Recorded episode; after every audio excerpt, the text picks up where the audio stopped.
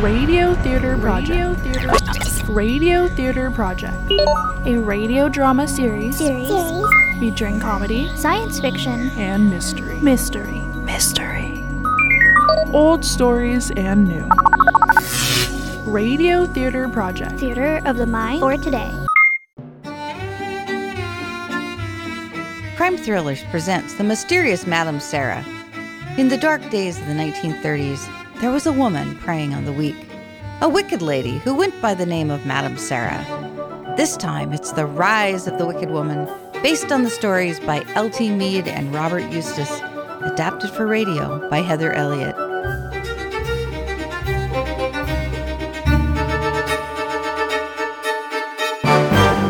What do you think of New York City, Mrs. Selby?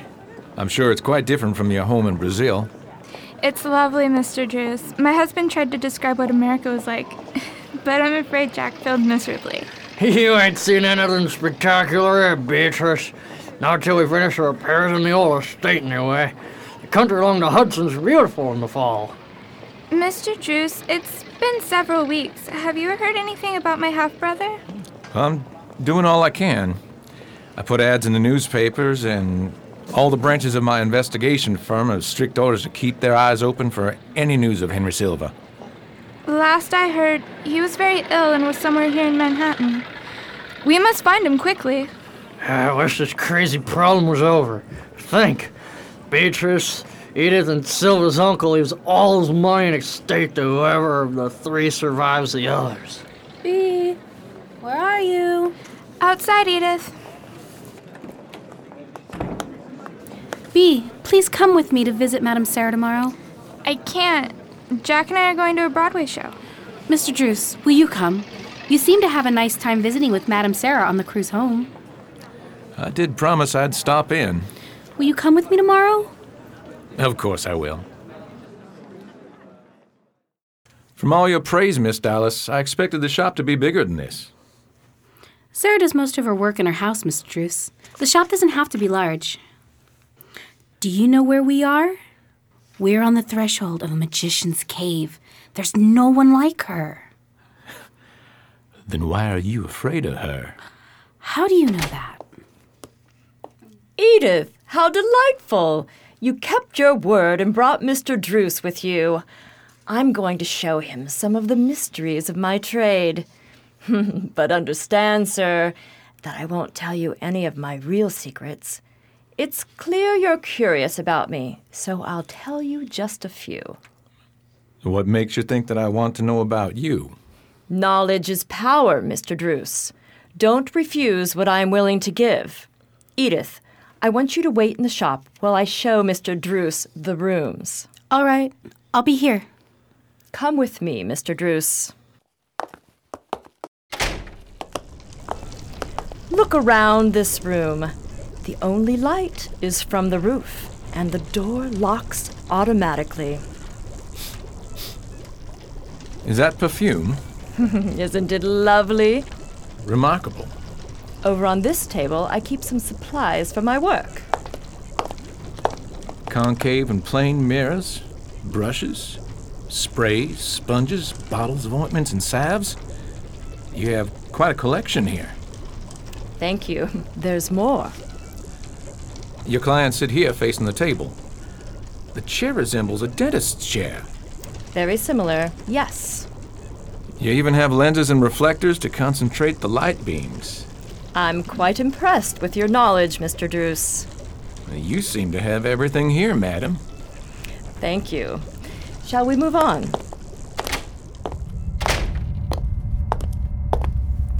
Here is another room of mine.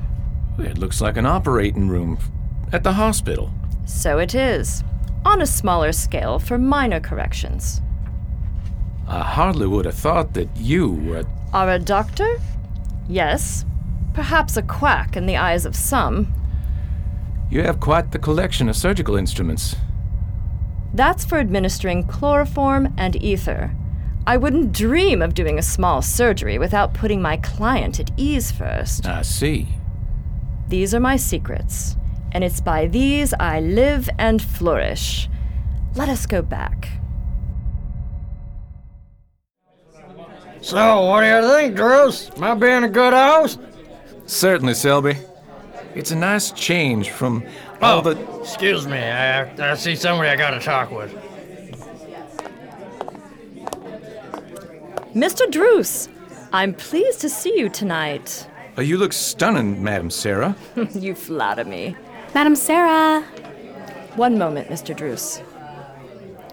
Don't come to me tomorrow. Get into the country as soon as you can.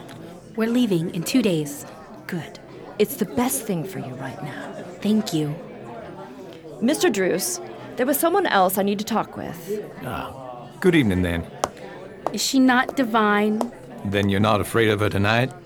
I fear her more than ever. She's cast a spell on me and I can't get away. Uh, she makes me uncomfortable. Your uncle left you a lot of money when he died, and strange things happen where millions are concerned. Perhaps, but I don't think Madam is interested in that. Ugh, I look forward to leaving for the country and putting all this trouble behind me. It's been a long three months since we arrived in Manhattan. Edith, you look much better this morning. Were you able to sleep? Yes, Bee, your party last night was lovely, but I can hardly wait to move to the country. The fresh air will calm my nerves. Yeah, it'll be relaxing. The old place is beautiful. Brazil was lovely, but Manhattan is new and, and, and different. Diff- ow! Ow, oh, ow, ow, ow. Edith, what's the matter? I feel really ill. I need to lay down. Ow! Ow! Please do something. She's in so much pain. I'll go call a doctor. Thanks for coming, Druce. I came as soon as you called. Is Edith really dead? It was so fast. I could hardly believe it.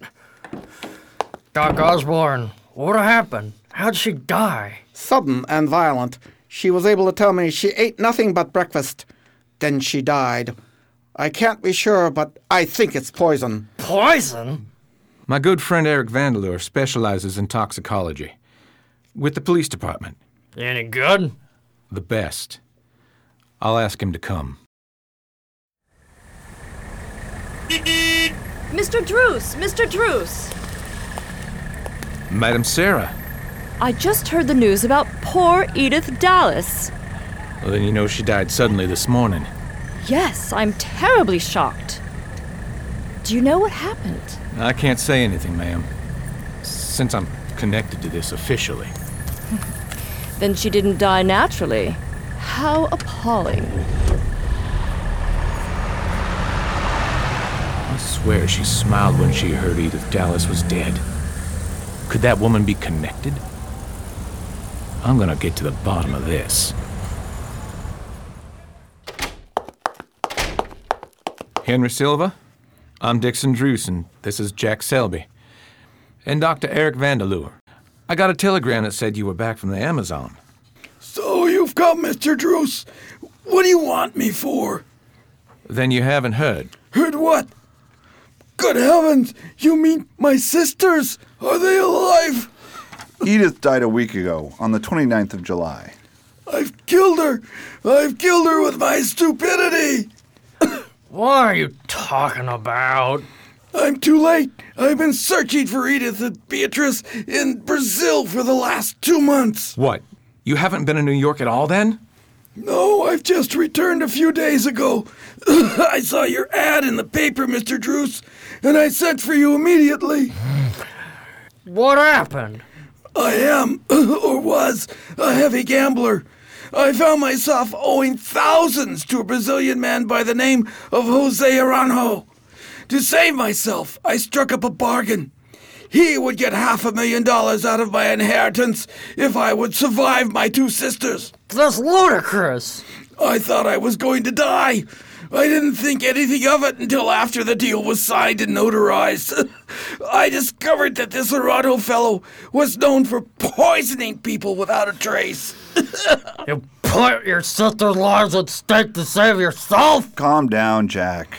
I have an aneurysm of the heart and will be dead in a month. You must do everything to protect your wife, Mr. Selby. I can't live knowing I killed them both. Beatrice isn't dead yet. Is Aranjo fellow? Does he know a woman who calls herself Madam Sara? Know her? They were the best of friends. She has secrets even Aranjo doesn't know. that woman is here in Manhattan. Edith doesn't transpire. Can you have Madame Sara arrested, Jack? Oh, I could try. Jack, has Beatrice seen her for anything? Yeah, but not since Edith died. Jack, what's wrong? Mr. Druce, Dr. Vandeleur, what are you doing here at my house? We found Silva. Mrs. Selby, this is very important. Have you sought any sort of medical advice since you arrived in Manhattan? Why, yes. I had a tooth filled because it ached. So did Edith. We went together last month. May I examine the tooth? Certainly. This one, here on the bottom. Uh huh. Yes. Ah! the hell? You ripped her tooth out! and saved her life, no doubt. This filling is packed with a violent poison, the same that killed her sister a week ago. Oh, horrible. You went to Madame Sara for your tooth. Isn't that right, Miss Selby? Yeah, we did. Do you mean that Madame Sara? Fred Selby! Dixon's gonna have her arrested. Thank you, Mr. Druce, for your testimony before the grand jury. This brings us to the accused, Madame Sara. Are you acquainted with this Jose Aranjo, who was previously mentioned? I have spoken with him, yes, but would hardly be known as a friend to the likes of him. From the testimony of Dr. Vandeleur, Miss Dallas died from poison that was inserted into her tooth by means of the filling. Have you done any dentistry since your return to Manhattan? No. The two men I hired in Brazil worked with all my dental clients. The poison filling was inserted at your shop. What do you say to that? It must have been put there by those two Brazilians. After a few weeks, I suspected they were in the pay of Mr. Aranjo, and I just fired them the other day. Mr. Druce, I suppose you are surprised no charges were brought against me in poor Edith's death. I sure am. Perhaps you should stick with looking for people and stop accusing them, hmm? Ingenious way to murder someone. I must hand it to you.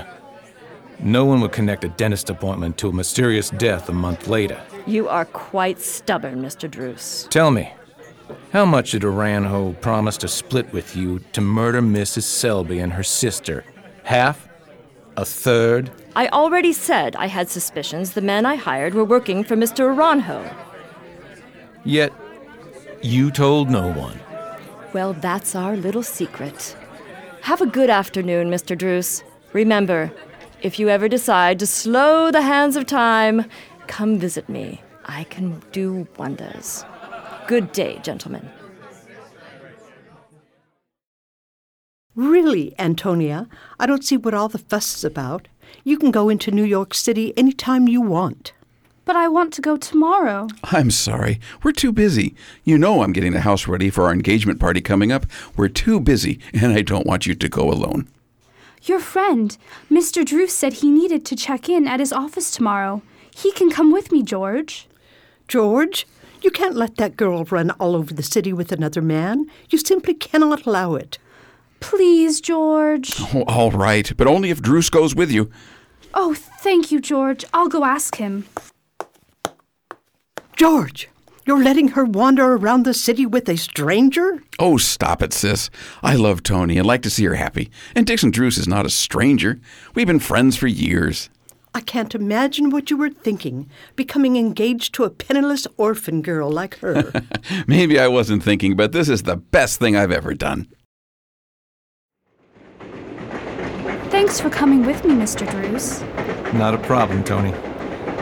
Where do you want me to meet you after you're done visiting your friend? At the train station is fine. Mr. Druce, have you heard of Madame Sara? Yes, and I hope you had nothing to do with her. Well, I've known her for most of my life.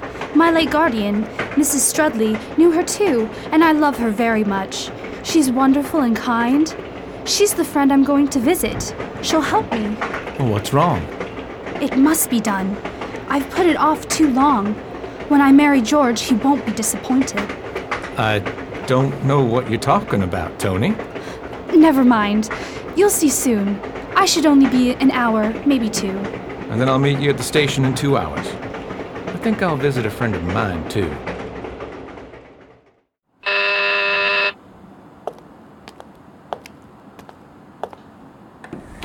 Dixon Druce, what a surprise. It's good to see you, Eric. Come in, come in. What brings you here? I've been meaning to call. Well, the past week I've been staying with George Rowland at his summer home in the Catskills. He invited me to spend a few weeks un- until his wedding to Antonia Ripley. Is that right? What do you think of her? She's a nice girl, and it's very clear they're head over heels in love with each other. Have you noticed anything peculiar about her? Any habit that you've seen of hers? That's a strange question, Eric.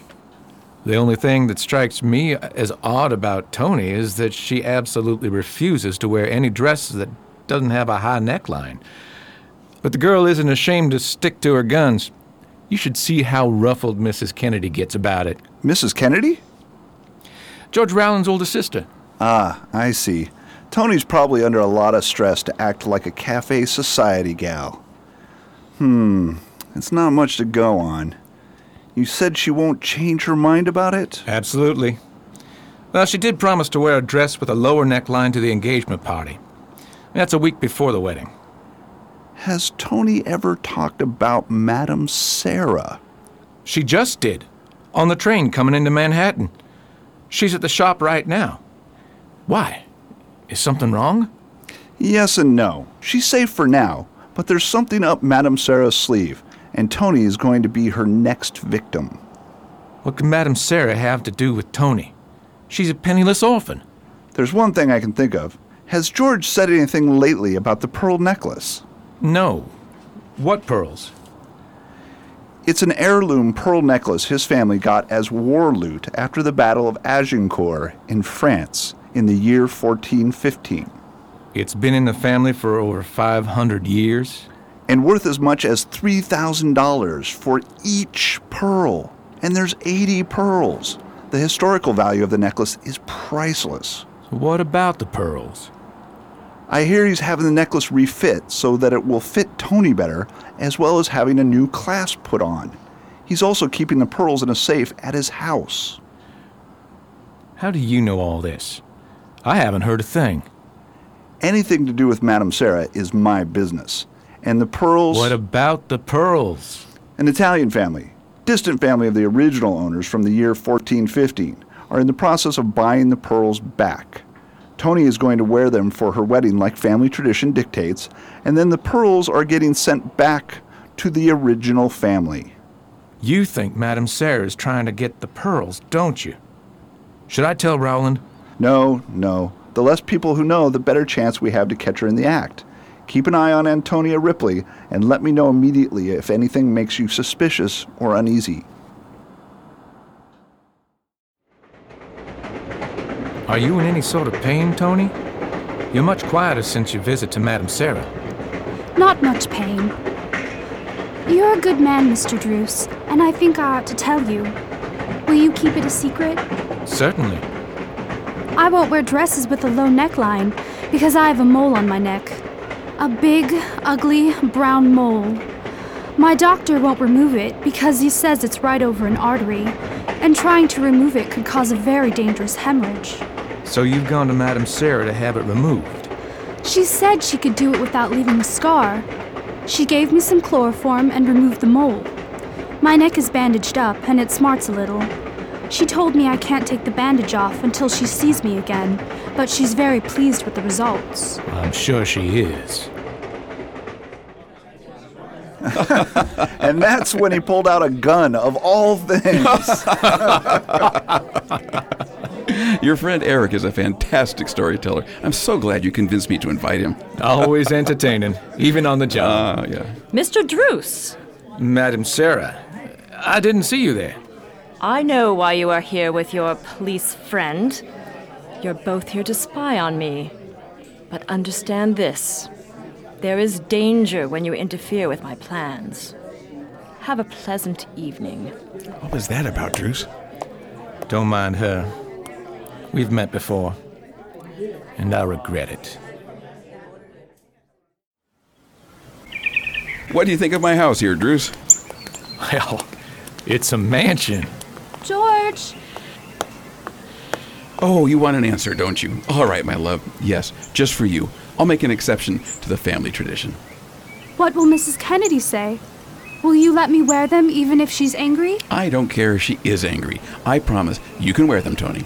Oh, thank you. What was that about? the pearls. She insists on wearing the pearls for the engagement party.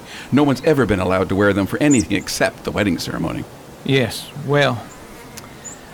Have you seen my friend Eric Vandeleur anywhere? Oh, that's right. I was supposed to tell you. He went into town this morning. He'll be back by dinner. Druce, are you here? On the balcony. Well, everything is just fine. What do you mean?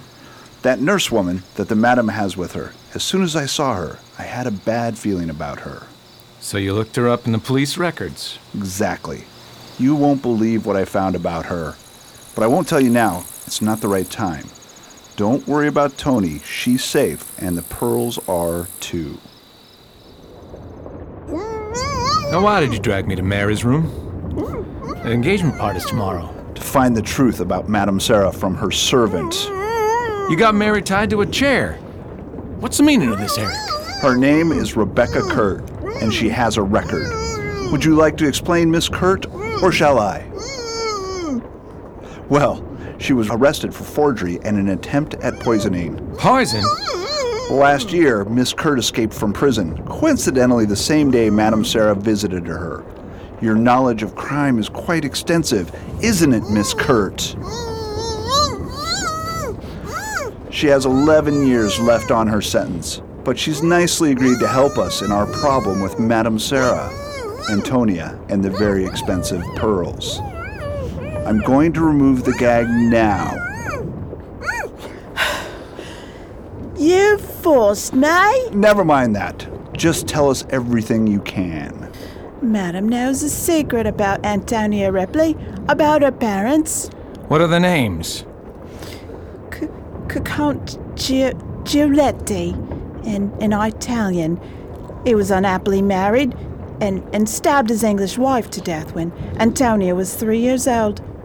He was executed for his crime. The child was adopted by an English woman who raised her. Madame Sara was there at the trial, and it was arranged that Antonia would never be told her real name and history.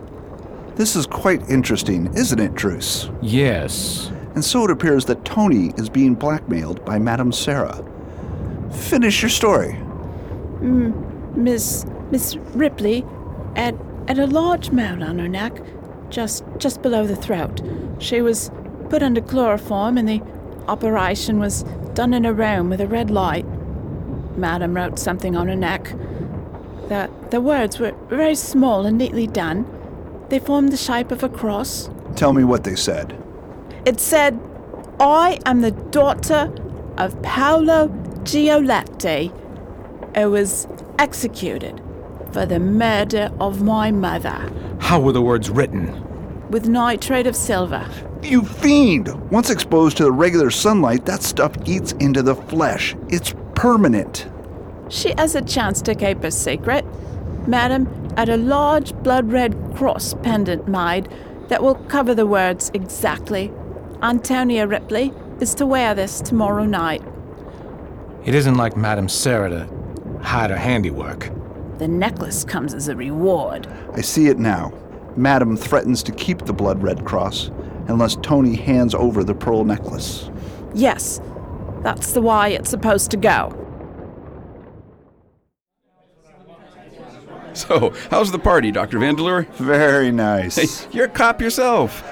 I prefer the term police toxicologist or doctor. By the way, thanks for your help with the.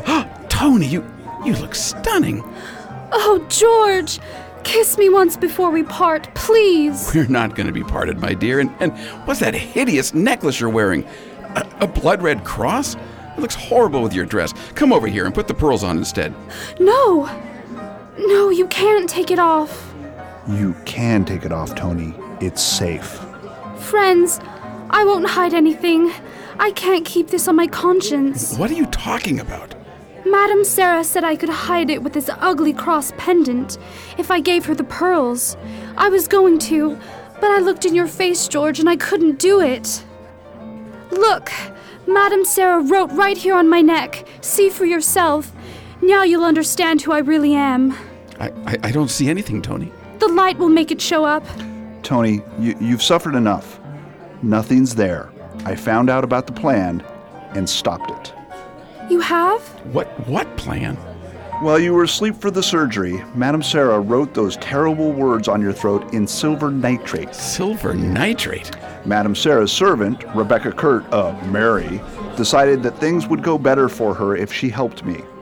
So this afternoon, she washed your neck with potassium cyanide. It acts as an antidote and neutralizes the effects of what that horrible woman has done. This just doesn't make any sense, Eric. What are you both talking about? Madame Sara is trying to blackmail Tony. Her plan is to get the pearl necklace in exchange for the blood red cross that would hide the words written on your fiance's skin. But the plan has failed. What words? You must know my secret, George. I can't live with it. You may never speak to me again, but you must know. Come with me to the study and I'll tell you. And that's the entire story, Mrs. Kennedy. I can't believe that such an awful thing happened. And right here in my house, too. Well, let's not think about it right now. Wasn't George and Tony's wedding lovely? Yes, it was. I must admit, strictly confidential, that Antonia looked angelic the night of the party, wearing the pearl necklace. But don't tell my brother I said that. He won't believe that his grumpy widowed sister would have such a soft side. Don't worry. I won't say a word.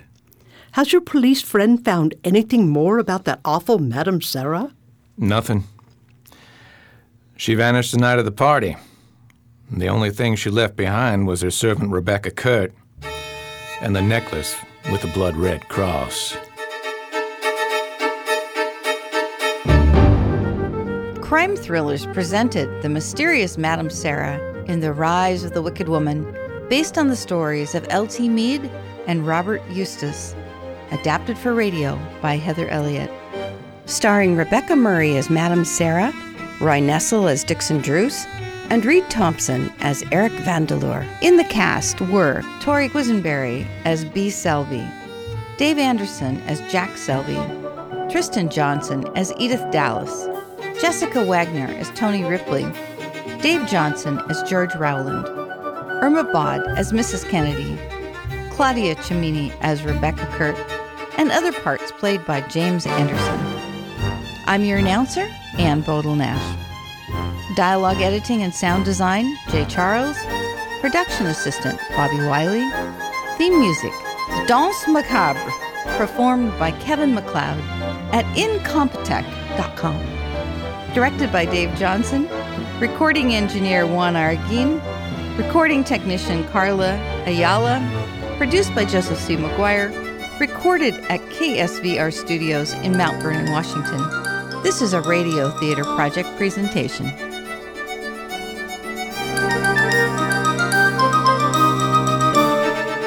This program is supported with a grant from the Corporation for Public Broadcasting.